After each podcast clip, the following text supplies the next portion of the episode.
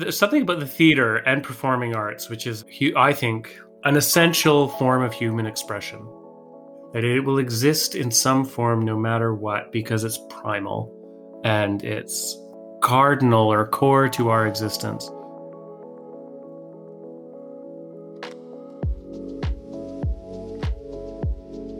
Early last year, here at the Goethe Institute London, we were running a series of workshops that brought theatre makers from around the world together to explore the future of theatre post Brexit and in the face of rising nationalism.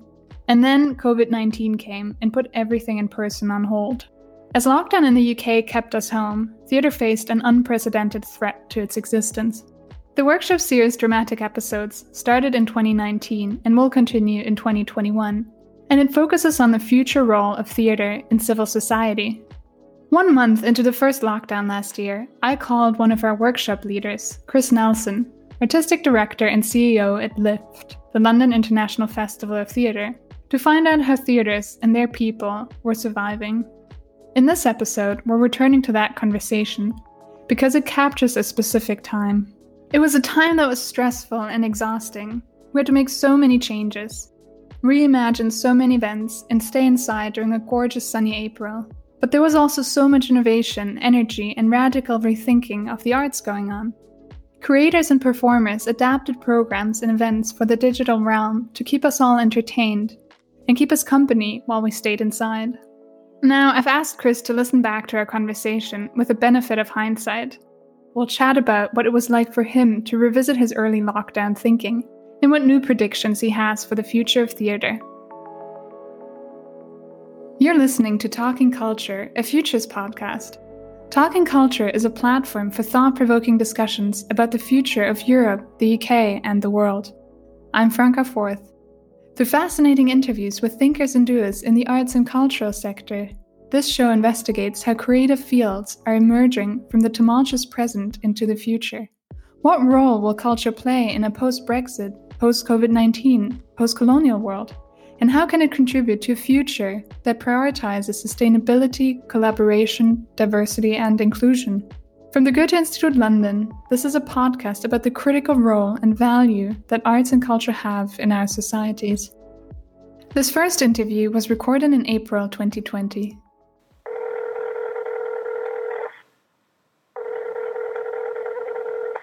Hi, Kris. I'm so glad to have you here in Talking Culture today. How are you doing? I'm very well. Thank you, Franca. It's great to be here. So, how is the theatre scene doing right now? What is the atmosphere like for directors, actors, creative staff, etc.? I think the whole cultural sector is really um, reeling in a lot of ways. For everyone in the cultural sector, there's a, a profound sense of shock, loss, and a bit of a wondering about what to do next. We're week four, I think, into the lockdown here in the UK. And that means for artists and people who work in venues and cultural workers, that means four weeks of work that has stopped. Uh, it means four weeks of businesses at risk and real questions about how the cultural sector can continue. But I've noticed among colleagues and among peers, even on their social media, that while the first two weeks of the shutdown were lots of expressions of grief and some of anger of, of having gigs canceled and not honored or cancellation fees not honored in the right way that the larger question about society as a whole the concern and care for people who have compromised immunity in this period of time uh, the concern and care that artists and cultural workers as members of society and members who of the civic sphere they're concerned about what's next for london what's next for the uk what's next for europe. There's a kind of larger, more philosophical question going on now about this period that uh, one of the Lift 2020 artists, Sonia Hughes, calls the pause. So, what happens now in this pause? In really practical terms, I think artists are wondering about, you know, there, there's been a big rush into the digital sphere of streaming and blogging and online interactions, and artists are wondering how they might repurpose their work for the stage into the digital sphere and in different countries. There's been different funding schemes that have supported that. And at the same time, a lot of artists and cultural thinkers are, are saying this is time to pause. This is time to replenish. This is time to listen to what's out there and listen to how audiences and society is responding to this incredible, unprecedented change and unprecedented threat to human life, to pause, stop, and imagine what possible futures could be. When we first wanted to interview for this podcast, which was before any of this happened, we really just wanted to focus on, you know, why does theater matter in the 21st century? And I think this question seems so much more topical than ever, really. So, what could theater make out of this time of pause, and what, why should people care about theater and performative arts? Maybe now more than ever. In terms of what theater can make out of this pause, I mean, we're all in our homes, but things like watching theater online has become quite popular. And thinking of the, the people who do it really well, like the National Theatre, the United Kingdom's National Theatre, their NT Live YouTube channel is really popular. So there's a format for watching stage performance that, if done right, can be really successful. But there's other things about what I'm not thinking about theater in its traditional sense as a form, but about what performance can do at this time, which is about provoking and, and bringing out interactions between and among people around a concept or around an idea. Uh, there's a stand up comedian I follow and have worked with in the past called Alison Spittle from Ireland. And she's leading these very kind of performative uh, movie watching parties where people dress up in costume and they text each other and they, they, they make jokes about the film. So there's a kind of, I mean, that's a cinematic experience and it's definitely a digital experience, but there's certainly performance involved as people try and outquip each other and and they make costumes out of whatever stuff is lying around their house. In you know, the theater isn't happening right now because one of the key aspects of the theater is gathering around a live event and being with an audience in communion with or witnessing together a live event. So theater, I think, is kind of on pause, and I, I don't think that's such a bad thing. Why should people care about theater or let's say about performative arts maybe now more than ever? Or are people now caring about it now more than ever? Perhaps it draws into contrast or like brings into sharp focus the importance of all kinds of culture in our lives.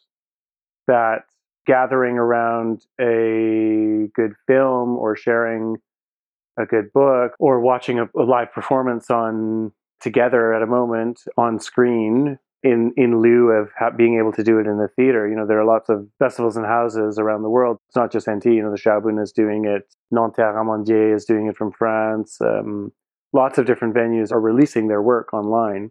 There's a, a value in that I think that people are recognizing, and and at the same time, I think there's a feeling, and certainly I think it's a feeling that's held among cultural workers that you know the work we do is extremely vital and in this moment in time, the focus of our support and, and our, our rallying and our advocacy should be with those in other fields. It should be with those who are working in public transport and those who are working in medical positions and those who are distributing food. I've seen a lot of artists, artists especially, talking about I don't want to be making work, I don't want to be thinking about ideas, but I do want to be volunteering at my local food bank. There's a sense of solidarity with the larger civic and civil struggle and concern at this moment in time. The COVID 19 pandemic is really one of the most recent challenges to the performing arts. Another issue is that right wing parties are on the rise in a number of Western countries and democracies. How has that affected the work of theaters, festivals, performative arts? Pre COVID, this sense of the right the right and the left and the heightened and extenuated state of global politics on very local levels certainly were flashpoints that artists and cultural institutions were talking about. If you look at the rise of the right in, say, Poland and Hungary, places where certain kinds of performances and certain artists and producing houses have been banned or funding has been cut, or if you look at the tension in Brazil, where the federal government is uh, populist and saying one thing, and different states within Brazil are sort of still advocating for freedom of speech and the right for more politically agit- agitating kinds of performing arts to survive and exist. There's a tension there between the federal state and the regional state. Or if you look in Hong Kong, protests, like speaking with colleagues there, they're kind of becoming the experts of cancellation because the protest movement about Hong Kong losing power towards China has shut down cultural programming for a year almost. And now they're facing also shutdowns because of the coronavirus. Here in the UK, I mean, I think the questions that I had been fielding a lot before coronavirus were about Brexit and about how how Brexit would affect Lift as an international festival. But the interesting part of that for me artistically is is about what Brexit means or what has has meant in a societal way, in a in a psychological way, and in a kind of psychic way about what does it mean that the UK is leaving the EU? What does this rise in xenophobia mean? What does it mean to have a society that is so divided on a fundamental question of borders, movement of people, belonging, affiliation with those that are different, with you know different countries or different people? In a society that is so split on that question, the kind of thing I was thinking about were what, what are projects that bring us together, not in the sense of make us all agree, but what are projects that actually teach us how to interrelate? What are our, who are the artists who are finding a way for us to communicate across difference? That was a frame of thinking that I had before this crisis, and, and, another one that I that myself and a lot of colleagues have is how does inter, what does internationalism mean in the face of a climate crisis? And that's perhaps closer to what's happening in corona in, in terms of the coronavirus, because I think I mean Brexit seems like a mile like a million years away ago or something. Like it, it almost feels like the concerns around Brexit in the face of this, it's a joke. Like it's not. It's it's transformed the implications of what not just this what this time means not just economically but in terms of society class what this period teaches us in terms of community solidarity what people are experiencing as they're alone or, or with housemates or with families uh, but while they're being confined to their homes around the world is really uh, in some cases stark in some cases um, uh, there's a new kind of collectivity. I mean there's a lot of things happening right now that we don't know yet what the results will be. And I think that this global experience we're having will change the nature of politics and it'll change the nature of art making and art viewing down the line.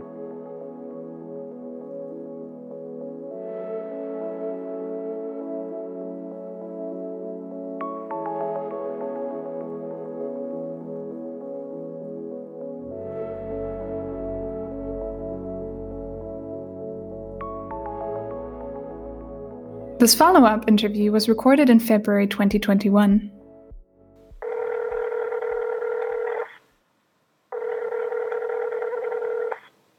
Hi, Kris. When we last spoke, you said that you were optimistic about theatres and performative arts post COVID 19.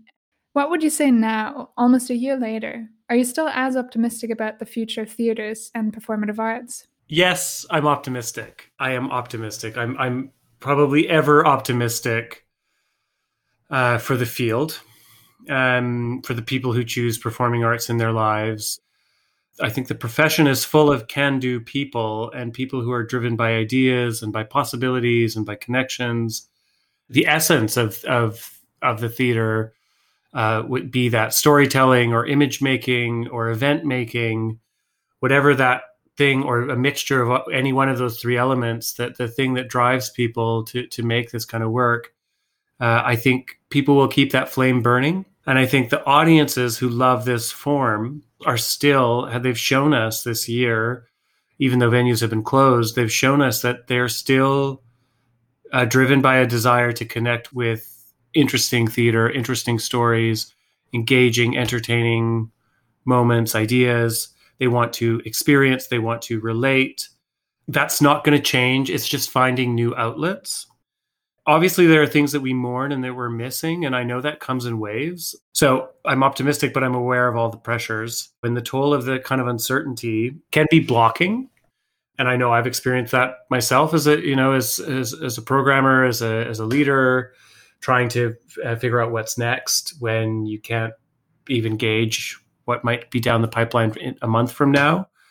And i felt that kind of thing about i like and i know that i've seen and spoken with seen artists talking about it and spoken to artists speaking about it this kind of thing about an ideas deficit or uh, how how how difficult it can be to have an idea in this time frame uh, for when you're a performing artist. And probably a saving grace there's this flip side that suddenly the ideas come and there's new ideas for a digital collaboration or there's new ideas for a site-based collaboration or or a different way of working uh, so there's lots of new shoots, and I think those things, those are the kinds of things that make me optimistic. And you've mentioned a few positive effects from the pandemic for the future of theater.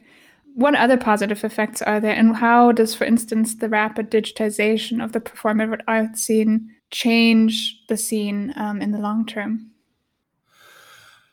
Theater is the, there's something about the theater and performing arts, which is an like I think an essential form of human expression.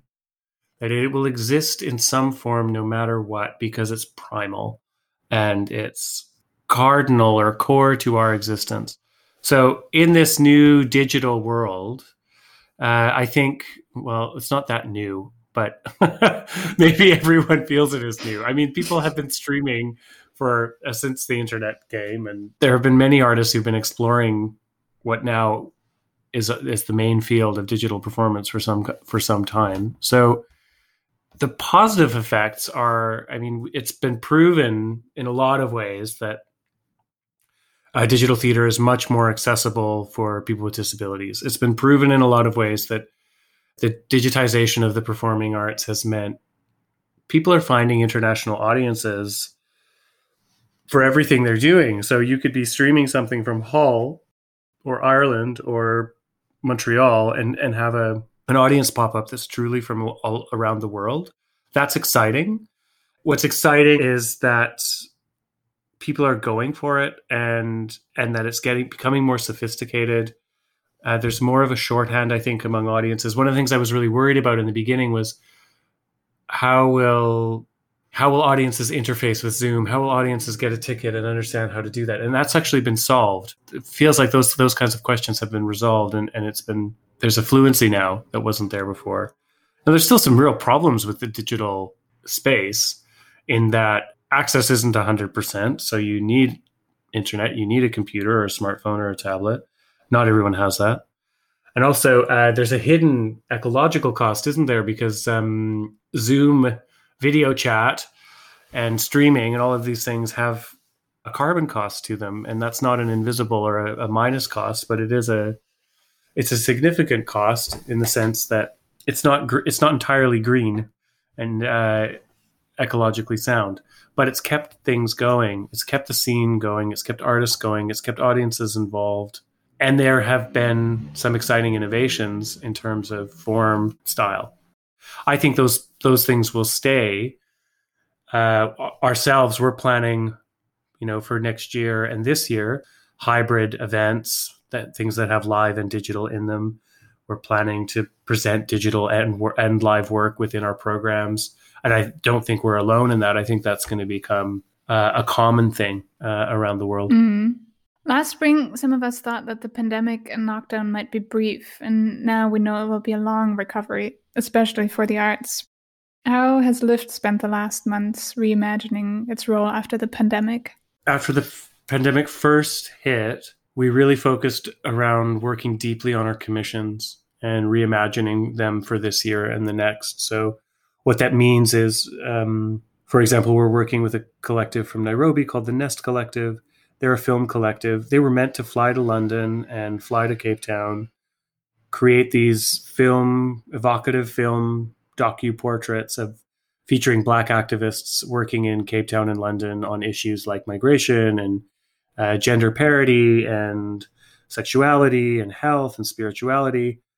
But of course, the pandemic has meant that they can't travel. So we've devised this way of remote filmmaking.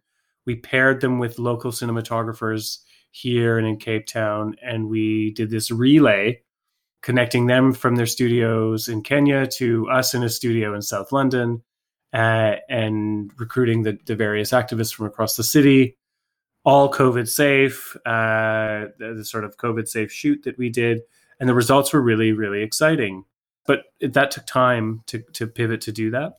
Uh, so we've done that. We're beginning a new artist advancement program that's informed by our conversations with artists via uh, some of the contributions we've been making to the movement around the freelance task force and things like that. After the pandemic, you know, we all tried our hand at furloughing. Uh, we were very lucky that everyone we were able to keep everyone in their roles. Um, this is all after I'm producing the festival and paying all the artists, uh, every technician who was involved. But like, kind of through the summer and into the autumn organizationally we went furloughing meant we reduced activity but we did keep our these commissions going and now um, as we come into 2021, it's our 40th anniversary. We're presenting a season of work this year, probably five to six projects on site and digitally that will get artists and audiences, and especially international artists, reconnected with London and their projects that are sort of hopefully impervious to whichever tier we might be in that can exist kind of no matter what. They have different versions around how they can exist. Uh, and we're planning a full festival back in our biennial cycle for 2022. You know, we canceled our festival. Uh, like every organization, we had a lot of gut checks about who we were and what we needed to do next. And we found ways through it. You know, we've kept our young people's program alive and going. Uh, we're, we're, doing a, a bunch of things this spring with them around um, introductions into advocacy and kind of a young people's guide to advocacy on issues that they care about that we're creating with a, um, a spoken word artist and an artist who works a lot with youth who's called Potent Whisper. So small activities that are sort of seeding things for for the future, and then hopefully some spectacular things uh, this summer and next next June in the festival. That sounds really exciting. And yet, on top of all of this, there's also Brexit. Brexit is now reality. Mm-hmm. And it's hard maybe to say now, but from your point of view at this moment, what are some major impacts of the Brexit deal for the UK performative arts scene? Uh, the major impacts is that there's a lot of chaos right mm-hmm. now. There's still quite a lot of chaos in how that's rolling out. I think we all, taking coronavirus out uh, aside from the fact, I mean, it's illegal to travel pretty much right now. But for example, the UK's government's denial of visas for independent artists, so, you know, there was a, a possibility for them to have a visa accord between Europe and, and the UK so artists could travel either side. That didn't go through. So there were some omissions that, that are and gaps in terms of the deal that I'm I'm surprised at and disappointed in.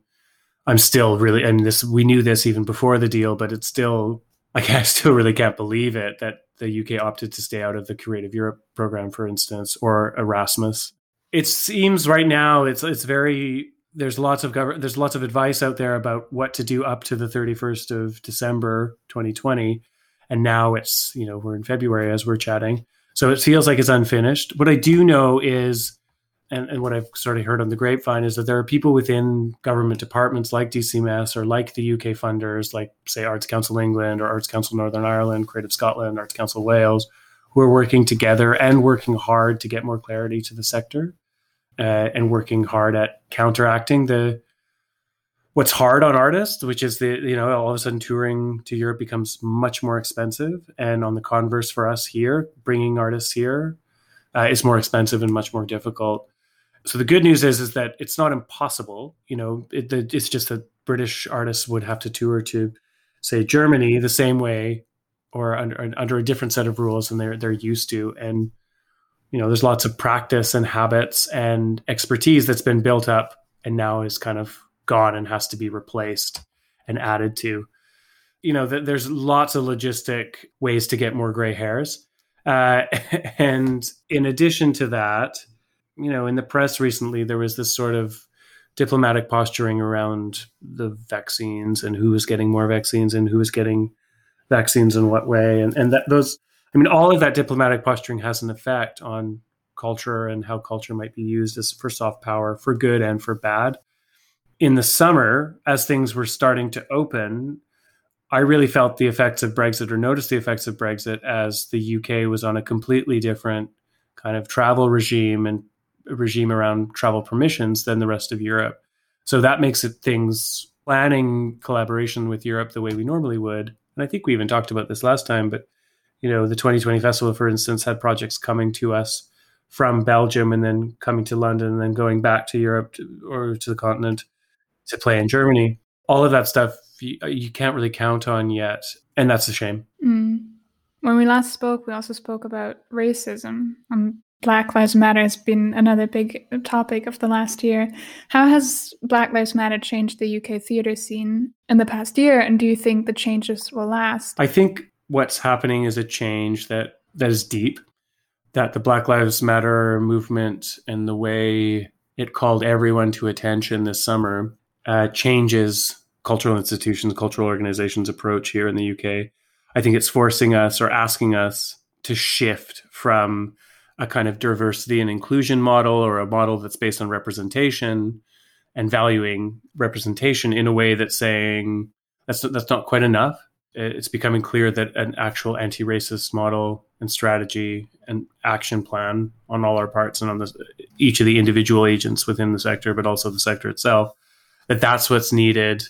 Strategy is needed, process is needed um, uh, in order to address inequity and uh, in order to dismantle whiteness and in order to uh, move forward. So I hope what survives in that is the responsibility that people are taking, that people are able to have franker discussions without necessarily spotlighting themselves or highlighting themselves. So there's lots, there's still lots of understanding to be done. There's sort of lots, lots of awareness that has to happen. I, I would say sector wide around what anti-racism means uh, and how we can enact it. And one of the big conversations is about who enacts it and how and, and where is the kind of relay between people with lived experience of racism, people who are racialized, and whiteness and white people. And what anti-racist work is about is about dismantling uh, racist structures, structuralized racism, things that are embedded within our society, and both people who suffer from those structures and people who benefit from those structures have to work together to take it down. Let's also take a look at the big picture, what role will theater play in Western societies and civic life after the pandemic? Well, it's still playing a role in the pandemic. I think it will play a role within all the waves of the pandemic. Remembering that, you know, the way the vaccine is rolling out right now, it's not, it's inequitable. So rich countries are buying up vaccines and vaccinating their people, and and developing company, countries aren't able to access it. We're you know, probably a long way away from post pandemic society, ergo a post pandemic theater society.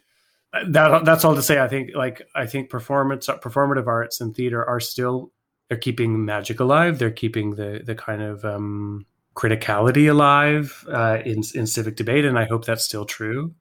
But there's another kind of twist to it. I, you know, I was on this panel earlier in the summer Matt Adams, who's the co-founder of this great UK artistic entity called Blast Theory, uh, who do interactive performances and digitalized performances, he said the greatest digital theater happening in the world right now is QAnon, and he talked about it as this massive real-time immersive theater piece. Now, this was last year. This was before we saw how deadly that idea of political theater could be, with the end result being the storming of the Capitol after the U.S. election. But so you know, people variously call it a cult. But his he, he was put, put saying it's theater, like it's like immersive. It's immersive theater where there's codes of the performance where the audience is as much audience as they are participant, and they're all involved in this kind of organic long form performance.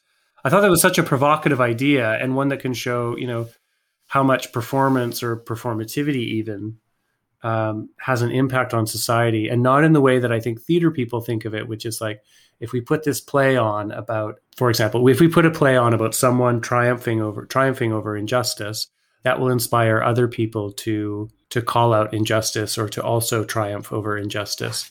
It's a flip, you know. Like if I think a lot of theater people think of theater as an agent for change, and usually that comes along with a kind of politic. And what Matt was perhaps saying was that theaters can also sweep you up and have a different kind of uh, action than uh, being a prescription for something. So at the same, but you know, at the same time, I think uh, theater will be a really important part and how we participate and how we experience it as audience members or as participants could have a really important part in term play a really important role in terms of our well-being in terms of societal cohesion and our like our sense of togetherness our sense of belonging as we come in and out of this lockdown cycle or as we imagine how to rebuild as societies see what might happen you know after their economies go stagnant or people deal with massive unemployment. How can we find ways of making an encouraging dialogue across rifts uh, and divides in society. I'm wondering for 2022, certainly, how a festival like Lift, which I want to really wrestle with the headlines, how can we make art and show art that's political, that's about the world we live in, world we live in, and that that does wrestle with the headlines without necessarily being all about the pandemic, which is a lot of what the headlines are these days. You know, what are we not seeing? I, I think it'll be really important for all of us to think of how we can engage with audiences, participants, and communities around ways of art making that are communal, that are constructive, that are enjoyable, that are thought provoking, and that are shared. There's an enormous opportunity for us to do a kind of reset. But I think that before we were thinking of the reset or the recovery comes after the pandemic. And now I think that it comes during. Can't wait for it to be over. Me too. Uh, I know it's just like oh, grim doom and gloom, but uh, but we're all living this kind of cl- on this cliffhanger, right? I mean, I yeah. felt so buoyed by the fact that the vaccine was was coming, and I think in the autumn there, you know, here in the UK there was a sense of like the government said we could have Christmas and we could have uh, or meet up with our families and like, and then there's a new variant and everything must shift. So there's there's a lot to there's still a lot to adapt to and even with the vaccines, yeah, like you said, the UK may be vaccinated, but then what about the rest of the world? That will take exactly a very long time. Yeah, uh, perhaps that's realistic. Uh, I still am finding hope in amidst that um, kind of starkness, in, in amidst a reckoning with like the length of time that it might take. I'm still finding hope, and the kind of you asked about optimism earlier, and the, the kind of optimism I'm finding for me, why I work in this field is because I love undeniable ideas and I love the artists that have them. And even still, in amidst all of the like, oh wow, it might be this long, it might take forever or whatever. I am so buoyed by these kind by ingenuity and by that idea that someone shares with me that I can't get out of my head. I do get enormous hope from that because I know that that will result in something that audiences can enjoy and feel and engage with. And that's that's still really exciting. Uh, and it's happening. Uh, it's happening all around the world. That's such a beautiful end note. Thanks so much Kris for your time and for sharing all that Thanks for listening to Talking Culture, a Futures podcast, a production of the Goethe Institute London. You've been listening to Kris Nelson, Artistic Director and CEO at LIFT, the London International Festival of Theatre. To learn more about our workshop series dramatic episodes, visit goethe.de slash UK slash dramatic episodes. Next time on the podcast. My personal aspirations in relation to blockchain changing the art world is that the art world is reconfigured to be a more equitable, fair, less conservative, and experimental space.